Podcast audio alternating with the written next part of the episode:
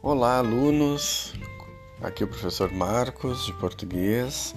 Uh, estou gravando esse áudio, né, esse podcast, para as turmas de T4, T5 e T6 de português, uh, pois o objetivo aqui é fazer um chamamento, despertar em vocês a vontade de uh, voltar a realizar as tarefas, se, se empenhar, se entusiasmar para dar um jeito de estudar, mesmo que estejamos agora nesse momento ausentes da escola presencial, né? Mas estamos virtualmente conectados. Então, esse, pod, esse canal, esse podcast, esses áudios serão também mais uma maneira de estar em contato com vocês e espero que vocês realmente aproveitem e aos poucos comecem a fazer as tarefas. Tá? Todos estamos passando por uma situação muito complicada, muito delicada.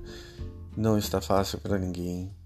Claro que para alguns eu sei que realmente está mais difícil ainda, mas temos que ter força e coragem para seguir até as coisas melhorarem, se acalmarem e voltarmos né, para a nossa escola presencial, que acho que, penso eu, que te, teríamos que manter daqui para frente também esse contato virtual, né?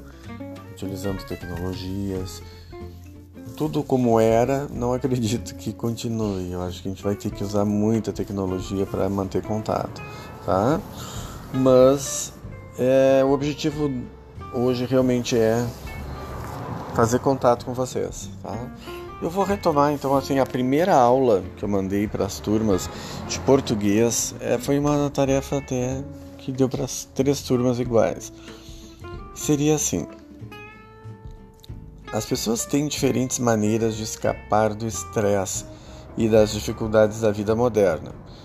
Alguns leem, outros escutam música, praticam esportes e aí fica um questionamento, né? Na sua opinião, quais são as melhores maneiras de aliviar o estresse? Como você tem superado os desafios durante o período da pandemia? Quais são as suas expectativas para este ano? Escreva um pequeno texto respondendo essas perguntas.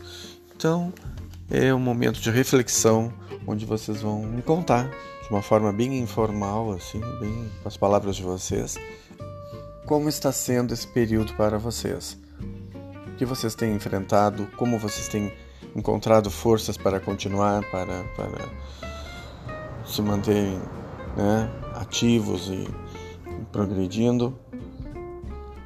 E também colocando assim que vocês, vocês esperam daqui para frente que aconteça, que as coisas né, melhorem, os sonhos de vocês.